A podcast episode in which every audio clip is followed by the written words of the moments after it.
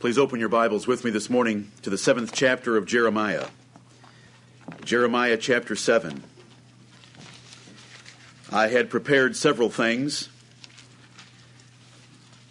in the weeks leading up to this week and several things this week to preach to you, and my plans were changed last evening. I have a word from the Lord for us. Amen. At about 7:15. We have just studied in 9 sermons 28 pages, single spaced, that are available at our website on the subject of God's Word, why I believe the Bible. Yes. It could be entitled Why I Am a Christian, Why Christianity is God's Only Religion. But it was all based in the Bible, why I believe the Bible. And we have considered how that the Bible can show itself to be God's Word, and we're thankful for it.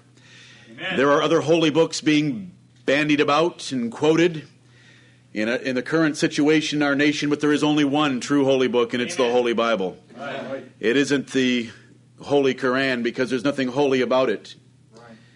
unless you're going to color it with a crayon.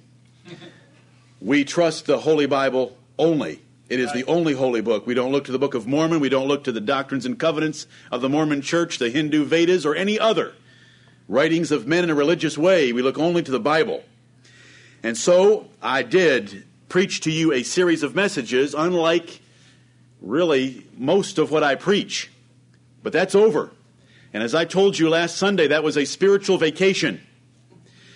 We have to have a foundation because the Bible tells us to have that foundation. Right. Prove all things, hold fast that which is good. Well, we did enough proving. Now we need to do some reading. We need to look into that Bible that we believe to be the very Word of God and not the Word of men and see what it has to say to us. And so I want to use Jeremiah chapter 7 this morning. The Lord wants me to use Jeremiah chapter 7. Our nation is facing adversity, and they're facing it without any repentance. So we're a nation at risk. Right. And I want to show you how the Lord would address us if He were here. And He is here by His servant and your servant. Right.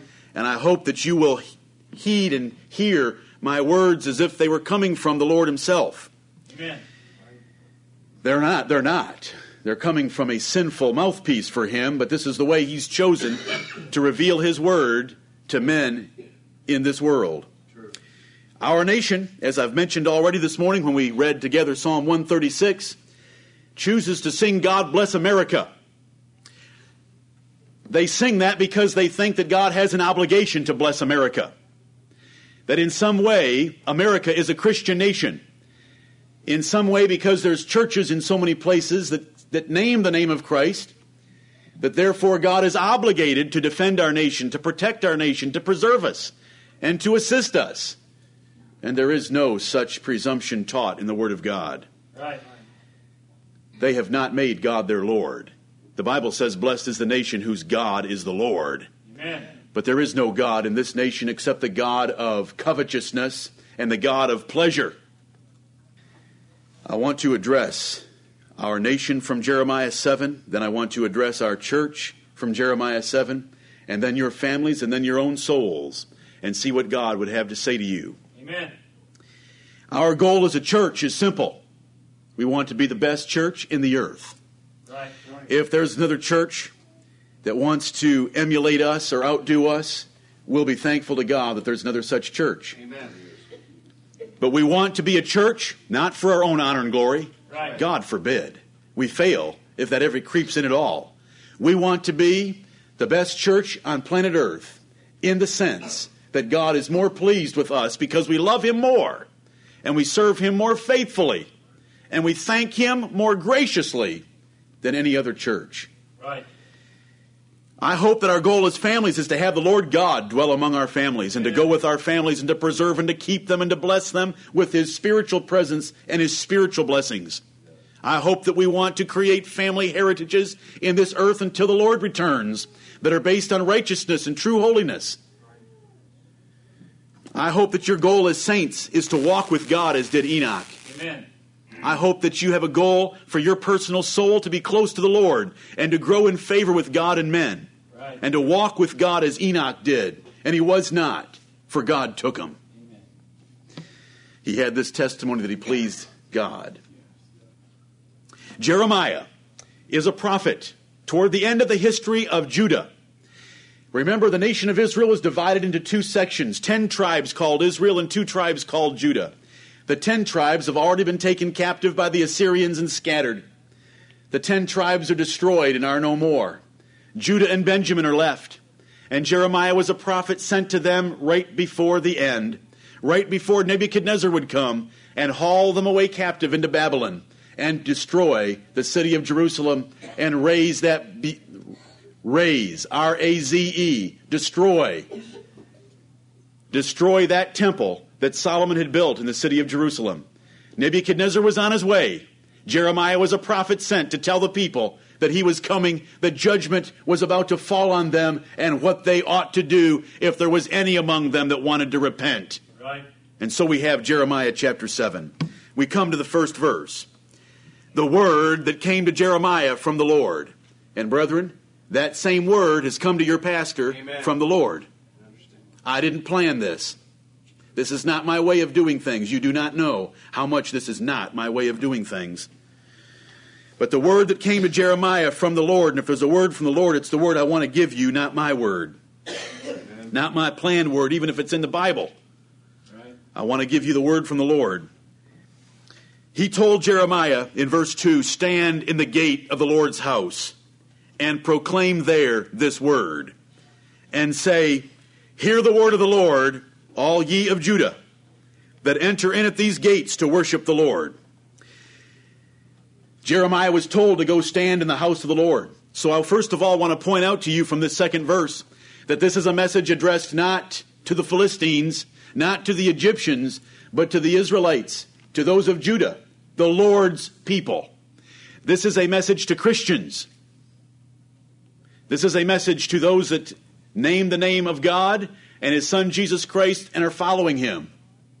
This is for us. Stand in the gate of the Lord's house, and so I stand here before you in the Lord's house. And I have a message for you from the Lord. Amen. I want you to notice that it says that they that he was addressing entered in at those gates to worship the Lord. They came to worship the Lord. And what I want to attack this morning is a false, hypocritical, weak, lying, presumptuous, carnal brand of Christianity that infects our nation. There are so many that claim to be Christians in our nation, and yet they're holding to a carnal brand of Christianity unknown in the Bible, except in those places where it's condemned. And brethren, it is so easy for us to be guilty of the same. To sit here in the Lord's house and to come here to worship Him, but to go out and to have our ways and our doings not matching up with His Word. We have preached and thumped and yelled and been very passionate about His Word.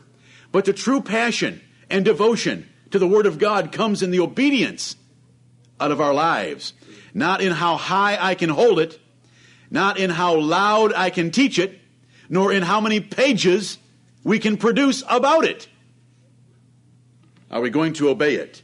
Right. This message was delivered to those that came to the house of the Lord. So we're not even dealing with those Christians who no longer attend the house of God, but those who come, those who are making a show of religion. Amen. And so they're the ones being addressed by the word of the Lord. And it was to be proclaimed. That didn't mean that Jeremiah was to sit down and have a discussion with those that were coming. There was a word from the Lord that was to be blasted away at them. He was to lift up the trumpet of God and to tell Judah about their sins. And so we come to the third verse. Thus saith the Lord of hosts, the God of Israel, amend your ways and your doings, and I will cause you to dwell in this place. All preaching should sound like this. All preaching should be, Thus saith the Lord. You don't want to know what Jonathan Crosby thinks. I'm glad that you can't know. You want to know what the Lord has for you. And so all proper preaching, Bible preaching, is based on Thus saith the Lord. And the message of God to them was amend your ways and your doings. Your ways, your ways are the paths and habits and traditions and trends that you find your life in. Your, and this, is, this point is not major. This is, this is a minor point. But the Lord gave us your ways and your doings, and I want to point out that the ways are the, the ruts that we get into, the patterns that we get into, the habits, the traditions in our lives, and the doings are the actual specific events in those ways. And He wants us to change both. Change the actual doing of, the, of things and change the way that perpetuates those things by getting us into habits of evil. We are creatures of habit. Once we allow sin to enter our lives, the next sin of that same sort is easier than the first one. And the third one's easier than the second one. Right. And pretty soon we find our way corrupted before the Lord. So that we're continuing in a path of sin.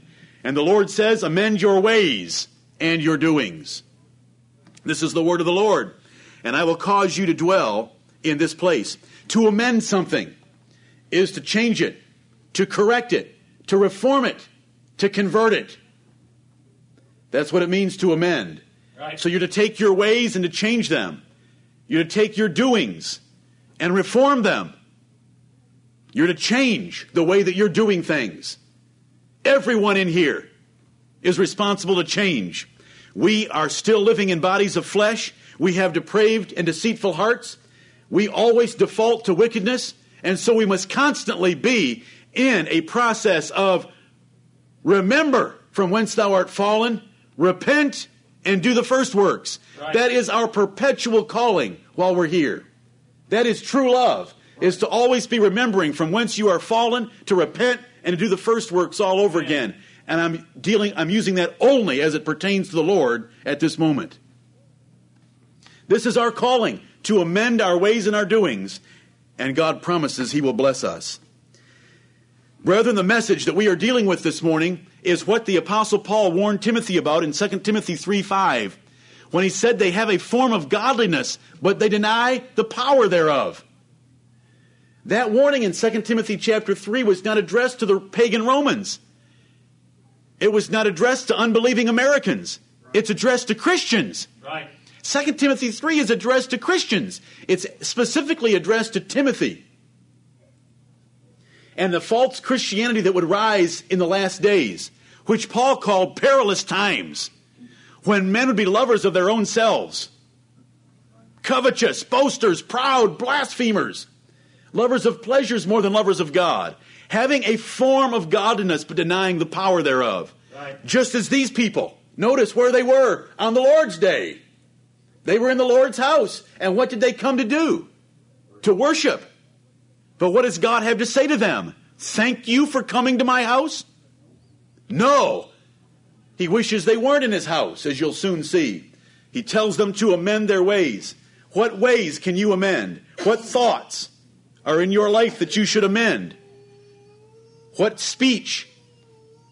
What ways of speech? You know, we get into habits of speech, don't we? That we need to amend. What do we need to change, correct, and reform to make it pleasing to God? Right.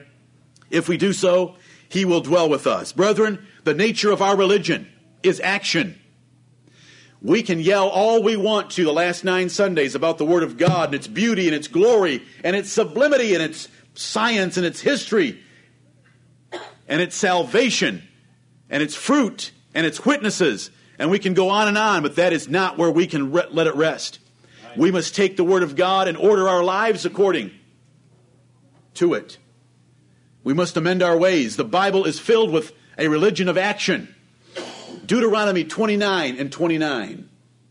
Listen to these words The secret things belong unto the Lord our God, but the revealed things belong unto us and to our children, that we may do all the words of this law. Amen.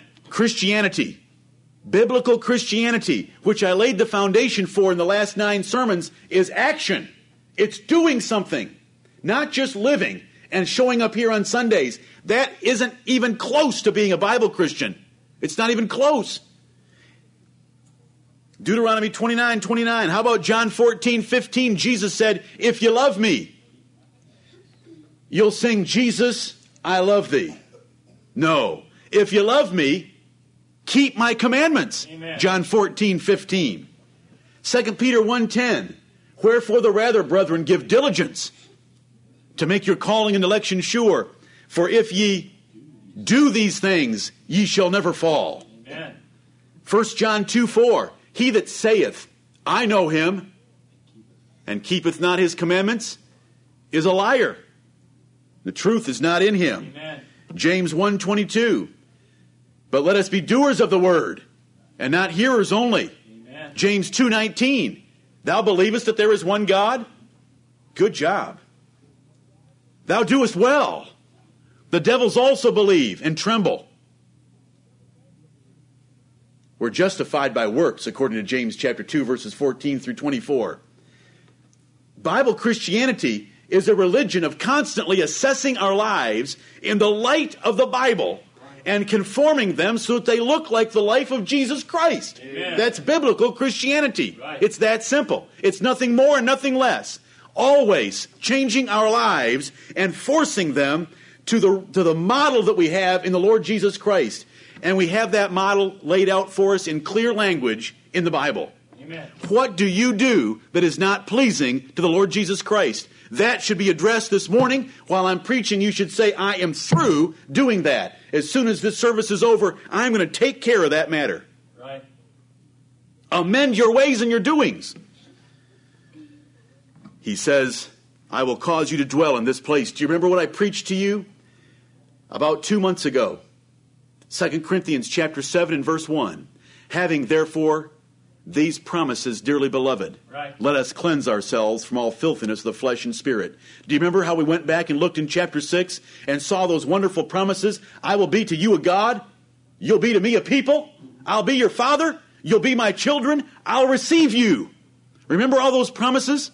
They were dependent upon us cleansing ourselves from all filthiness of the flesh and spirit. What filthiness is in your flesh? What filthiness is in your spirit? It needs to be cleansed out. Amend your ways and your doings, and I will cause you to dwell in this place. God will come and dwell among us as a church. He'll come and dwell among us as families. He'll come and dwell among us as a nation. If the nation were to take heed to this word, but there is no sign of that happening. So will we do it within this nation? Will we amend our ways and our doings? Verse 4 Trust ye not in lying words, saying, The temple of the Lord, the temple of the Lord, the temple of the Lord are these. Do not trust in lying words. They were trusting in lying words. They were confident in their wicked ways and in their wicked doings. They were confident. They were sure that God was still pleased with them. They were sure that God would still bless them no matter how they lived. The nature of deception, the most horrible thing that can happen to you is to be deceived. Right. It means to believe a lie and not know it. My purpose as your pastor is to save you from believing a lie. You have someone who gives his whole life, except for necessary things, to try to save you from lies. I'm no hero. God is most merciful, for his mercy endureth forever. And so I'm coming to you this morning to save you from a lie, and it's a lie that they had in Judah, even though they had witnessed Israel being taken captive, and though Nebuchadnezzar was coming, they were believing a lie, and I want to save you from that lie. All actions, all actions imply your faith. Right. Just stop and think about that. Every one of your actions, every one of your choices shows your faith. True. When you sin, you are showing God, He sees it all. That's here too. He sees it all. But when you sin, you are showing God and all others that your faith is you can get away with it. Your faith is God doesn't see it. Or your faith is God doesn't care. Or your faith is God won't judge me. Or your faith is there's no real consequences for this small sin. I want to tell you that there's consequences for every sin and you are going to pay. There's consequences for every sin, and I am going to pay if we persist in sinning. Amend your ways and your doings, and don't trust in lying words. Every time you sin, you are showing that you don't care. And you're showing that that lack of care in your life is based on some faith. And your faith is, I'm not going to get in trouble for this. That's why I'm going to be foolishly stubborn and rebellious. I'm not going to get in trouble. I don't care. I won't humble myself. I won't repent. I won't change. I'm not ready to change. All of those are statements of a, believing a lie. All of those are statements about believing a lie that God doesn't care, God doesn't judge, and you can get away with sin. Brethren, you cannot get away with sin. These people thought they could get away with sin because they had the temple of the Lord. It would be easy for us to think that we could get away with sin because we have the word of the Lord. That's why you're getting this message this morning. Nine sermons on the word of the Lord. But having the word of the Lord in your lap does you no good. There is no residual value of having those black covers and those red pages in black print or red red or gold. There's no value in it. The value in the Word of God is whether we're going to obey it or not. Amen. Your life right now reflects either a lie or truth. If you're sinning and there is a known area in your life that you are not living in perfect agreement with God's holy word, then you are living a lie. And that lie, I don't know what it is. God doesn't see, God doesn't care, God won't judge. There's no consequences for this kind of sin. It's a lie, and you're trusting in lying words. We love the word trust. You know, we, we want our children to trust us. God wants us to trust Him. But sometimes we trust in lies that we can go ahead and live any way we want and survive.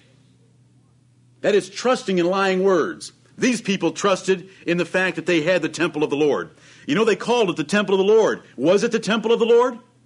Indeed. Solomon built this temple. Remember, God came down and filled it with his presence. The dedication of this temple was most glorious. You can read about it in 2 Kings. It was beautiful. They had the temple of the Lord. It was God's priests in there, God's altar, God's ordinances. It was the worship of God. They had the true temple. We have the true Word of God. But that temple provided no residual benefit for them, nor does the Word of God provide any residual benefit for us unless we are going to humble ourselves before it and say, Lord, show me where I am not living up to this Word, and let me amend my ways and my doings and obey you perfectly. Right. That is a Christian's life. Amen. We should be doing that every day. And the message to us today is not to trust in the lying words because we have God's word, because we have the truth. We know. We know certain things that God has shown us that we preach and believe in this church are not preached and believed in other churches in Greenville. We don't say that arrogantly. We say that for his mercy endureth forever. It is all by the grace of God. But that truth does not do us any good if we're not going to obey. James would say, the devils believe and tremble. And he would mock anyone that, that says, I believe, as having any value. Belief is not enough, it's amending our ways and our doings. Look at verse 4. The temple of the Lord, the temple of the Lord, the temple of the Lord are these. These, being a plural pronoun, is referring to the several buildings, the court, the temple, and the inner sanctuary, the Holy of Holies of the temple of the Jews. That's why you have that plural pronoun there. I want you to hold your fingers there at Jeremiah 7 and come over. Amos, Obadiah, Jonah, Micah, Nahum. It's right in front of Nahum. Micah chapter 3. I want to read you a verse there. This was a perpetual problem when, when God blesses his people with the truth, when God blesses his people with his temple, when God blesses his people with his ordinances, there is a temptation for the human heart to find its comfort and its safety and its lying words, its assumption in those things. When there isn't any value in the things, The value is in God walking with us and defending us. Right. And He walks with and defends those who are obeying Him. Right. No good thing will He withhold. Psalm 84 11. What's the rest of that? From them that walk uprightly. Amen. You cannot presume just because you have the ordinances of God or the church of God or the truth of God or the word of God, which I have exalted to you. But now I must show you where the true value is if we're going to open those pages and find out where, how it tells us to love our spouse and do it. How it tells us as women to be submissive and reverence our husbands and do it. Where it tells fathers to bring your children up in the nurture and admonition of the Lord and we'll do it. Where it tells us that the thought of foolishness is sin and we'll do it. Where it tells us men that to look on a woman and to lust after her, we have committed adultery already with her in our hearts and to do that. I mean, not to do it in that particular verse. We will open the Word of God and find out what it addresses and we will obey it. Amen. Look at Micah chapter 3 and verse 11. Here's the same attitude shown by the recovered Israelites. No, not by the recovered Israelites. That'd be Malachi. Micah chapter 3. It's the same spirit right now addressed by another prophet. Look at the condition in the first half of the verse and their lying trust in the second half. The heads thereof judge for reward, and the priests thereof teach for hire and the prophets thereof divine for money. It's showing that all their rulers are doing it just for monetary gain, financial gain. Yet, will- yet, in spite of that, in spite of that wickedness on the part of their leaders, yet will they lean upon the Lord and say, Is not the Lord among us? None evil can come upon us. There it is, trusting in lying words. We've got the church, we've got the truth, we've got the Word of God, why we've even got the King James Version.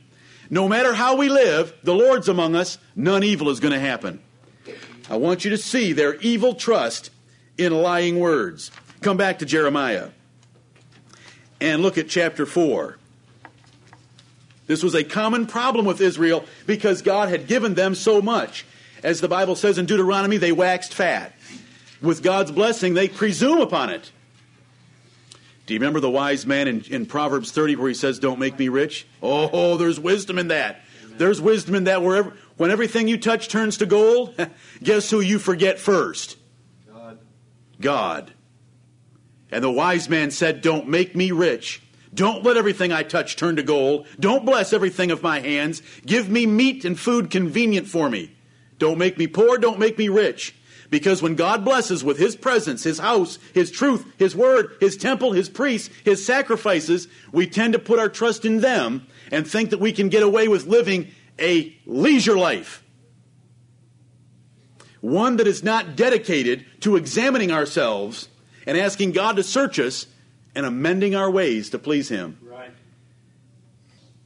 Jeremiah 4:14, O Jerusalem, wash thine heart from wickedness, that thou mayest be saved.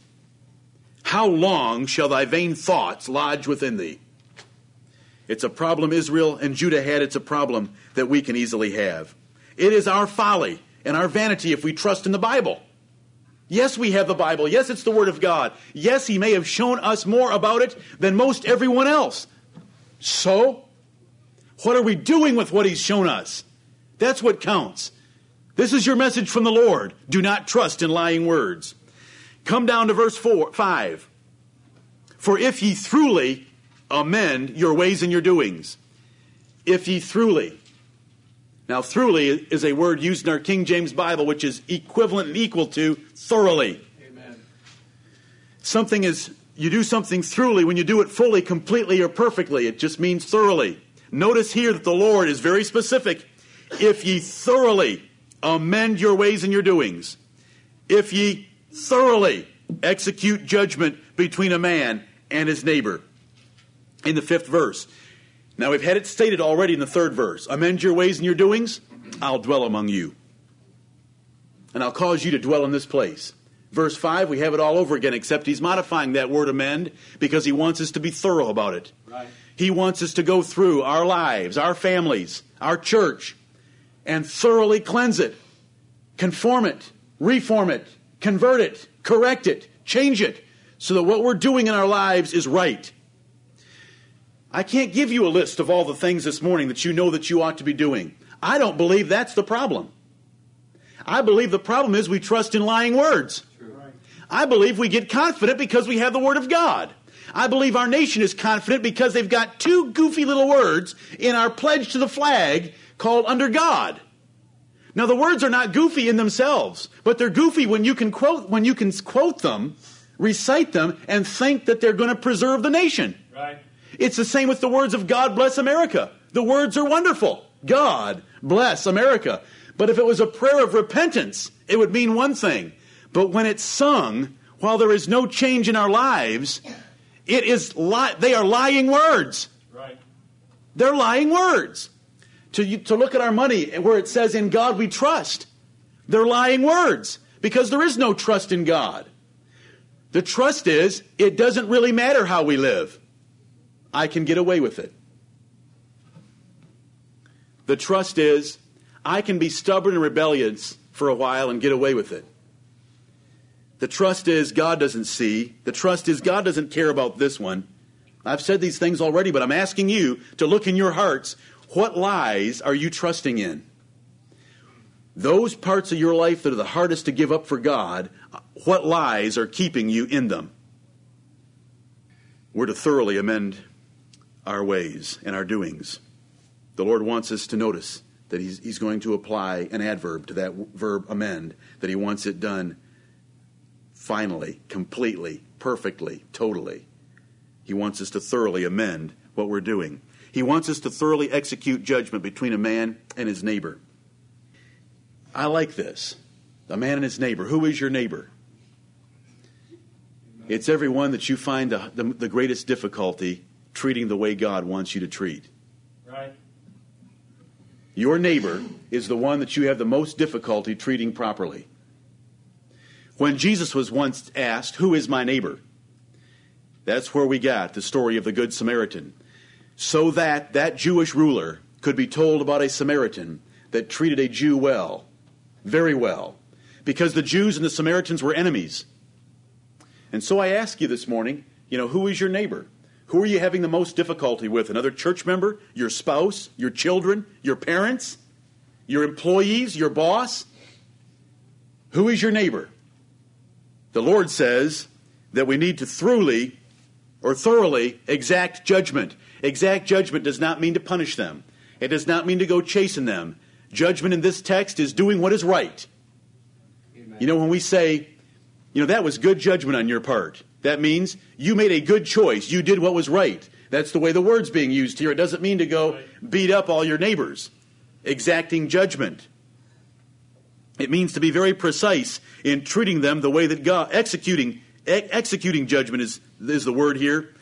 Executing judgment is to do exactly what God expects to be done toward your neighbor. And who is your neighbor? Whomever you're having difficulty with, is how the Savior answered the lawyer in his day. There is no room, brethren, for us to hide our secret sins, our favorite sins, our habitual sins, our default sins, because we're to thoroughly, thoroughly amend our ways. What are you doing that is weak in the sight of God? What are you doing that is wrong in the sight of God? It needs to be changed. Verse 6 If ye oppress not the stranger, the fatherless, and the widow, and shed not innocent blood in this place, neither walk after other gods to your hurt. Here in verse 6, we're warned about oppression, murder, and idolatry. Oppression is the way that you treat weak, you treat weak people in your life. The examples that are given here are strangers, fatherless, and widows. Widows don't have a husband to protect them. Fatherless don't have fathers to protect them. Strangers are away from their country and home, and they need help. And so, three elements of, of our neighbors, three types of neighbors we can run into, are shown to warn us about oppression, because the Lord hates oppression. If you oppress your children, and that doesn't mean abuse them necessarily, of course. Abusing your children would be oppression, but discouraging them, being too critical, not showing them enough praise or affection or attention. Or if you don't show that to your spouse, especially husbands, you're showing oppression to your wife who is stuck with you and who is the weaker vessel in the marriage. And it's easy for husbands to oppress their wives. I can take you to Malachi chapter 2 where God was so angry with Israel because the women, when they kept coming to him at his altar, were weeping tears because they were hiding treachery in their marriages. Don't worry, it's a sermon that's coming sometime. It's in the sermon's plan folder. Malachi chapter 2. They hid treachery in their marriages with the garment of marriage. You know, it's easy for us as husbands, once we've got our wives and once we get accustomed to them and used to them, to treat them less than, with less than the cherishing, nourishing, honoring that the Bible commands us to treat them with. And there we are, guilty of oppression in our very own marriages, because we can oppress that little woman who has been taught by the Word of God to submit and to obey us, and who is stuck with us, and who is subject to our choices. And if we don't show kindness to her, she isn't shown any. And so we have the Word of God accusing us of oppression even with our wives. The reason I go after the things that count in your life because I don't know how many fatherless widows and strangers you're going to run into today. But do you know what you are going to run into today? Your wives, your children, and these other parts of your life. But it goes on to say in that sixth verse, not only does it condemn oppression, it then condemns innocent blood. And the Savior's taught us better. You just don't read that and say, I haven't committed murder, do you? Right. That's too weak. We know the Word of God better than that. Jesus would take that commandment about shedding blood, the sixth commandment, thou shalt not kill, and he would open it up. And he would say that if we're angry with our brother without a cause, we are guilty of the sixth commandment and of innocent blood in this place. May God save us from being guilty of anger without a cause Right. in our church, in our families, in our marriages. And then it says, and then the Lord condemns idolatry in the last part of verse 6. Neither walk after other gods to your hurt. Again, let's let the Word of God. We, we gloried in the fact that the Word of God is so complete Right. and it is so deep and it is so wise. Let's open it up again. Now, now it's directing itself against us. We look at those words about not having other gods. And we go to Colossians chapter 3 and verse 5, where we are told that covetousness, which is idolatry, Right. which is idolatry, covetousness, wanting something you don't have, is idolatry because you've got competitors to the Lord Himself. Right. If the Lord has said, I will never leave thee nor forsake thee, as we learned two weeks ago in our memory verses, Hebrews 13, 5 and Philippians 4, 11, if the Lord has said that, it ought to be enough so that we can live contented lives because we have the Lord. Right. So that there should be no, co- no covetousness in our lives. So when we are coveting something, we're saying, you know what we're saying? The Lord is not enough. The Lord is not enough of a God. That's idolatry. I need something else to fulfill my life and make me happy. So it turns out to be idolatry because we've allowed a competitor to the Lord. I like that song we sang before I came into the pulpit for you this morning. From number 298 about do not I love thee, O Lord, and about casting down those idols in our hearts Right. that steal our love of him. And so we, we can be guilty of everything that is in verse 6, though you have not actually had warm blood dripping on your hands, nor have you bowed to a Buddha in your backyard, nor have you violated the rights of some orphan. Yet we can be guilty of everything in verse 6 of Jeremiah chapter 7. What he is doing here is giving us a few examples, and I just tried to give you a few. Oppression. Who are you oppressing in your life? Murder. Who are you angry with without a cause? Who are you mistreating? Giving the cold shoulder to without a cause, without a righteous cause. What covetousness is there in your life that's replaced God or is competing with God because you want something else? We should be content with Him. If we truly amend our ways and our doings, if we thoroughly execute judgment between a man and his neighbor, if we do the things of verse 6, then we have the promise of verse 7 given, which is a restatement of the promise of verse 3. Then will I cause you to dwell in this place, in the land that I gave to your fathers, forever and ever. They could have the land of Judah forever and ever. Look at it. All they had to do was amend their ways. Is God that serious about not amending our ways? That he would tear his own people out of the land that he had promised to give them through Abraham, Isaac, and Jacob? Would he destroy his own temple where he was worshiped? Yes, he would, and he did. Let's come to verse 8. Behold, ye trust in lying words that cannot profit. Notice those are the same words as verse 4, and we're going to have them explained to us now. Behold, ye trust in lying words that cannot profit. Before I jump into the explanation, look back at verse 6, though. I just want to point out because sometimes there's little things in the Word of God that are precious. It's the last three words of verse 6 to your hurt. I love that. Neither walk after other gods to your hurt. If we choose to walk after other gods, there is a being that we don't hurt, and that is the great God. Amen. He does not need us. I want you to notice those three little words. When you walk after other gods or you allow idolatry in your life, if you allow covetousness in your life, which is the example I wanted to give you, anything that competes with God is idolatry. If you allow it in your life, it's to your hurt, not to God's. Amen. Listen, He isn't wringing His hands in heaven. You haven't hurt Him. What, what can you do to hurt the Most High God? It's no true harm done to His worship because He's going to be worshiped with or without you. But it is to your hurt. I preached you a message about playing with sin. We play with sin in our lives by letting it there, thinking that we can get away with it. And what's the verse I used? The way of transgressors is hard. Lot thought that he could play with a little sin. And remember how he ended up staring off into space in the mouth of that cave with his life completely ruined. You play with sin, that's where you end up. It does hurt, but it only hurts us. It does not hurt God. Behold, ye trust in lying words. The lying words are in verse 4. The temple of the Lord, the temple of the Lord, the temple of the Lord are these. Their confidence, because they had the temple of the Lord, God would deliver them and protect them and preserve them so that they could live any way they wanted. That's the lying words. Jeremiah chapter 7.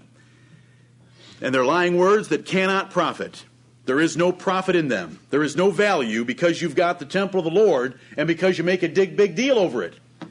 There isn't residual value because we have the Word of God and the big deal I made over it the last nine sermons. It's not enough for me and it's not enough for you. We have to open this and amend our ways and our doings so that they agree with it. We have to now let it turn its pages on us. So that we will humble ourselves before the great God and amend our ways and our doings. Notice verse 9. Will ye co- steal, murder, and commit adultery, and swear falsely, and burn incense unto Baal, and walk after other gods whom ye know not, and come and stand before me in this house, which is called by my name, and say, We are delivered to do all these abominations. Now the Jews did not go and worship by singing four verses of We are delivered to do these abominations. This is the Lord putting their actions into words. That because they had the temple, they could come and presume that God was going to deliver them. He has delivered us, and He will yet deliver us because we're His people, because we have His temple, and it doesn't matter how we live. We can steal, we can murder, we can commit adultery, we can swear falsely, we can burn incense to Baal and serve other gods, and we can come in here and be confident that the Lord's with us. They did not sing four stanzas of, We are delivered to do all these abominations. That is what their conduct said. Brethren, we have the temple of the Lord. We have the temple of the Lord, and they came to the temple of the Lord. And they worshiped in the temple of the Lord. And they offered sacrifices in the temple of the Lord. Where are our lying words? I know that I'm going to a church that preaches the truth. I know I'm going to a church that believes the Bible is God's holy word. I know I'm going to a church that cuts through the fog of modern, the modern theological morass of men's opinions. I'm glad I'm going to a church that holds the King James Bible. I'm glad I'm going to a church that teaches the sovereignty of God in salvation. There is no value in those things unless and until we let the Word of God speak to us, convict us, and so that we amend our ways. Right. They trusted in the temple of the Lord. I fear that we will trust in the word of the Lord and not amend our ways. Israel was had this fault often. Do you remember a time where the Lord had left the nation and they had to face the Philistines? It's 1 Samuel chapter 4 and 1 Samuel chapter 5. The Lord had left them and they had to face the Philistines. So what did they do? Did they repent so that God would, would return and bless them and go forth and be their mighty deliverer like he had in the past? Did they repent or did they pick up a little box, four and a half feet long, one and a half feet wide, one and a half feet tall, with some golden cherubim on top of it and carry it into battle? Do you remember? I'm not turning you to the passages, it's two chapters, 1 Samuel 4 and 5. They took the Ark of the Covenant. And oh, they were excited about the Ark of the Covenant. They took the Word of God. Was the Word of God in the Ark of the Covenant? Yes, it was. They took the Word of God. Were they excited about it? They were so excited that when they shouted, when the ark came into the camp, the Philistines heard it and knew that something strange was up. And the Philistines went into battle fearful because the Israelites were worshiping with such a loud voice. But they lost that battle. And the Ark of the Covenant was taken from them. And the Word of God spent the day and the night before Dagon of the Philistines. Right. And that's another story. Amen. You ought to go read it, though. They got up in the morning and found Dagon, that great idol of the Philistines, down on its face, worshiping the God of Israel. Amen. And they set him back up, and the next morning, the great idol was back down on its face, worshiping the God of Israel with his arms broken off. And then they had a few problems, a few health hazards in the nation of the Philistines until they returned the Ark of the Covenant. The entire nation got hemorrhoids. And if you don't think God has a sense of humor, and if you think I'm too crude, you haven't read your Bible enough. Right. He gave the whole nation a great case of hemorrhoids and sent mice running throughout that nation. That, that place was messed up. They were all walking around scratching and itching, and they had mice everywhere. And the only way they could make, make peace with the God of Israel was to have their craftsmen make five golden hemorrhoids. Right. Five golden hemorrhoids and send them back to the God of Israel. That is in the Bible. If you don't believe me, go read 1 Samuel 4 and 5. That is the God that I worship. There is Yes. nothing to be ashamed about in what I just told you. You should give glory to the God of heaven. Right. You can come over to Psalm 78, and he says that he smote their enemies in their hinder parts. And when you read that little expression, you should know what it's talking about. It's talking about 1 Samuel 4 and 5. That's the God of Israel. Amen. Now, having had a little bit of fun worshiping the God of Israel, let's go back and remember the problem. They took the Ark of the Covenant into battle and they lost it. And they lost the battle. There is no residual effect, my brethren, because we have the Word of God. I, my goals, I stated this morning, I want this church to please God more than any other church in the world. And I want your families to please God, your marriages, your families, and I want your children blessed for, to have God's eye upon them, for them to be called the apple of His eye. I want to walk with God. I want to live the rest of my life following the Lord and seeking Him like Enoch did. Amen. And the way we do it is there is no trust in our external religion, it is a religion of our heart. We are to examine ourselves. 2 Corinthians 13 and verse 5 and see whether you be in the faith. Know ye not that if you're not in the faith, you're reprobates. 2 Corinthians 13 5. Right. Psalm 139, we've already memorized these verses. Search me, O God, and know my heart. Try me and know my thoughts. And amend our ways and our doings so that they will line up with the Word of God. Let us not trust in the fact that we have the Bible.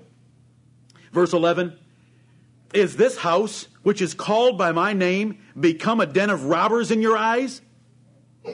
The way they were treating it, they were acting like the, the, the, the temple of God was a cave far off from the normal concourse of man where robbers would go and hide after committing robbery. Now, that's about as low of a place as you can describe, but the way they were treating the house of God was treating it like a den of robbers.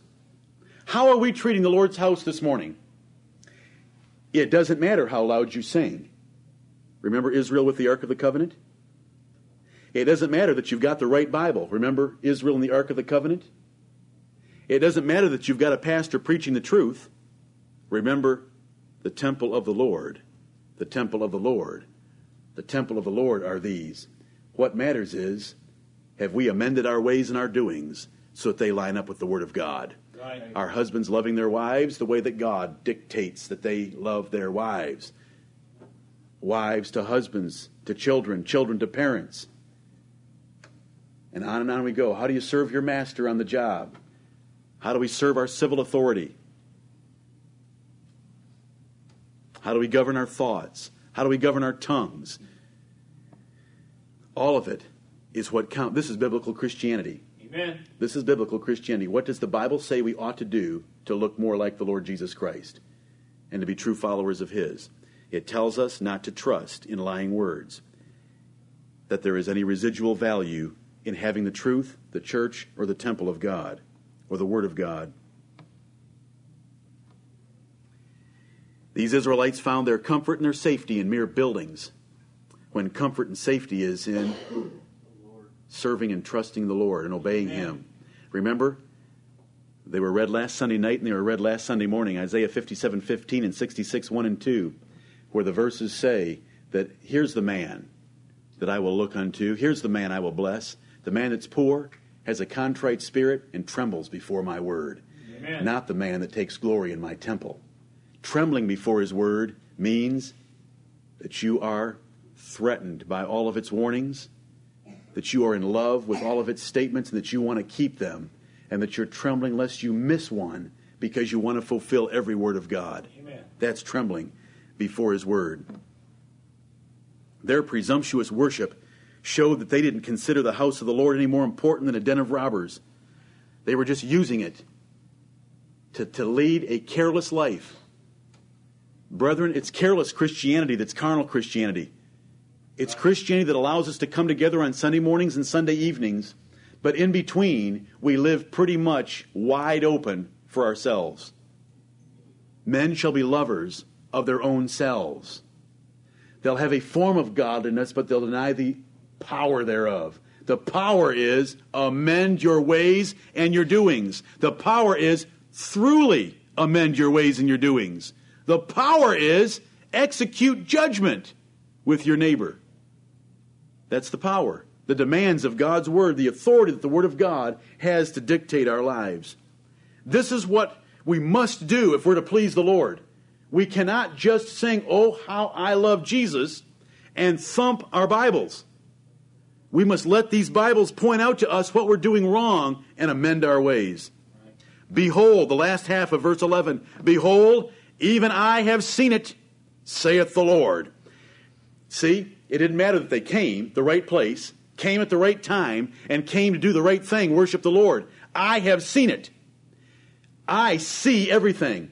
I see your disregard for me in your stealing, your murdering, you're committing adultery, you're swearing falsely, and your offering of incense to Baal. I see that. And I see you coming in here. I see your lying words. I see your false confidence. I see where you're putting your trust. That you can get away with living like that because I've put my temple there. I'll take my temple away. And he did. Look what he said in verse 12.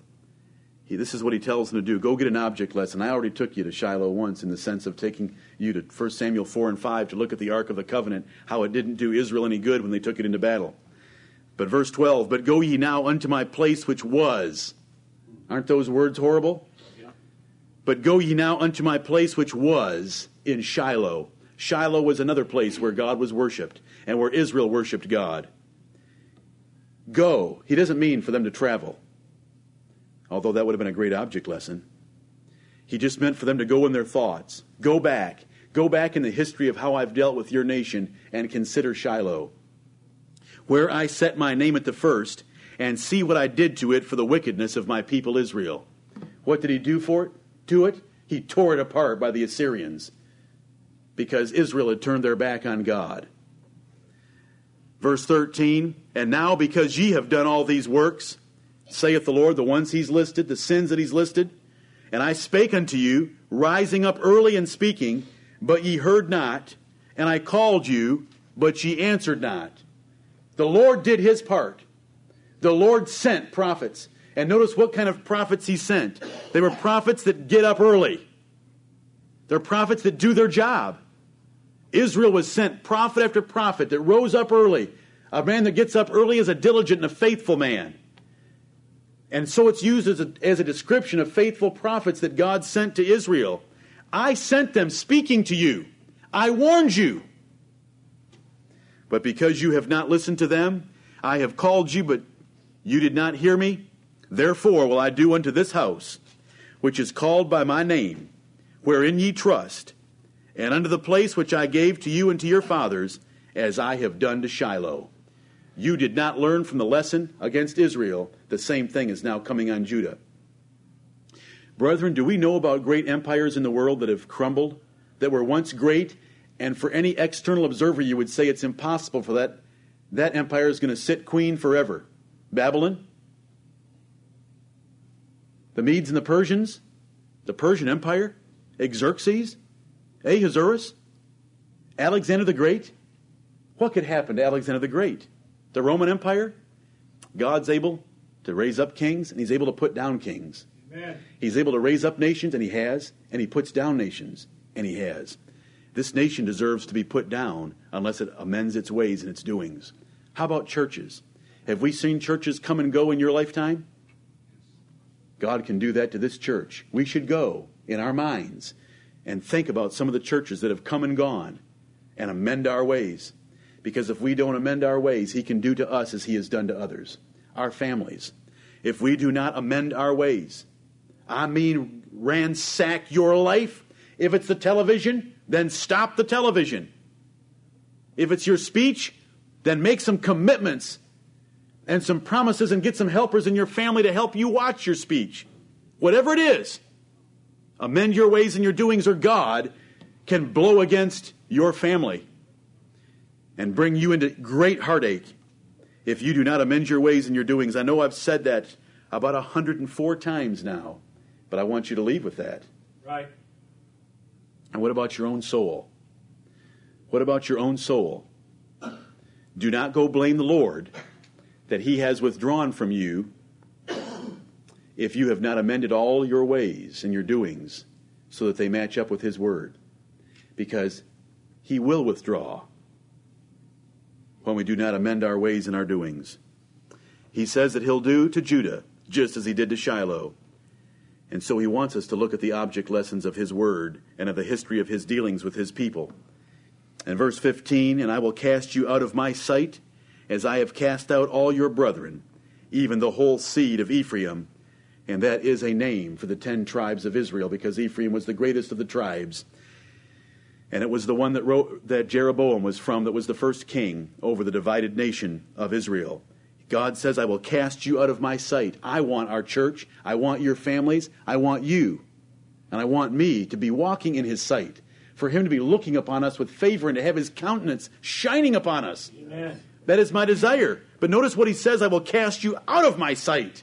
I don't want to see you again. As I have cast out all your brethren, even the whole seed of Ephraim.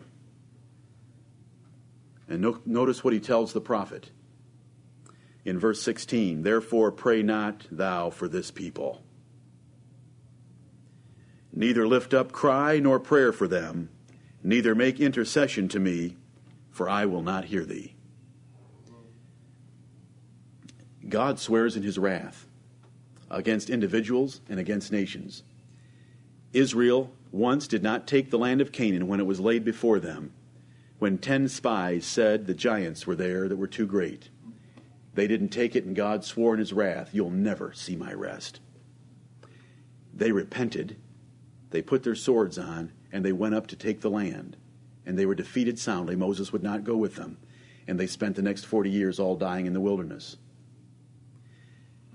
God swore here also. And Nebuchadnezzar did come and take them captive, and Jerusalem and its temple was destroyed. God swore again in the days of our Lord Jesus Christ. Hebrews 3 and 4 describe it. Because Psalm 95 spoke of God swearing in his wrath again, and it was fulfilled in Hebrews 3 and 4 when the Jewish nation as a whole rejected the Lord Jesus Christ, the Son of God that was sent, their Messiah, their promised Messiah that had a time frame so that they knew exactly when he should arrive, right to the year. And so he swore against them and destroyed them under the Roman armies in 70 AD. God will swear against us. I think of Proverbs 29 and verse 1. He, not they, he Please follow me. Proverbs 29 1. He that being often reproved hardeneth his neck shall suddenly be destroyed, and that without remedy. Amen. That is the Word of God. If we believe that this whole Bible was written by God, then every verse like that one ought to put fear into our souls so that we will amend our ways and our doings before Him, and He will dwell with us and establish us in this place. In Revelation chapter 3, we're told that he gave a space of time. Revelation chapter 2, he gave a space of time to that evil prophetess Jezebel in the church of Thyatira there for her to repent, a space to repent, and she did not. And so she was going to be cast into a bed with her children and destroyed by the Lord Jesus Christ. May the Lord bless us to consider our ways and to amend them and not to trust in lying words. Everything we do shows an assumption, it shows trust or faith. I can get away with this, or the trust and faith, there is only one way to live, and that's to live soul out with amended ways and doings before the Lord. We're always showing it, and the Lord sees it all. He said there in verse 11, Behold, even I have seen it, saith the Lord. He can witness and see if we're trusting falsely that we can get away with sin in our life. We cannot. For us to be the holy people of God that we desire to be, and that I desire for us to be, we must amend our ways and our doings constantly that we please Him perfectly according to His written word. Let's not glory in the fact that we've had it. Let's glory in the fact that we know it and we're obeying it Amen. and beg Him to direct our steps into it. Right. May Jesus Christ be praised. Amen.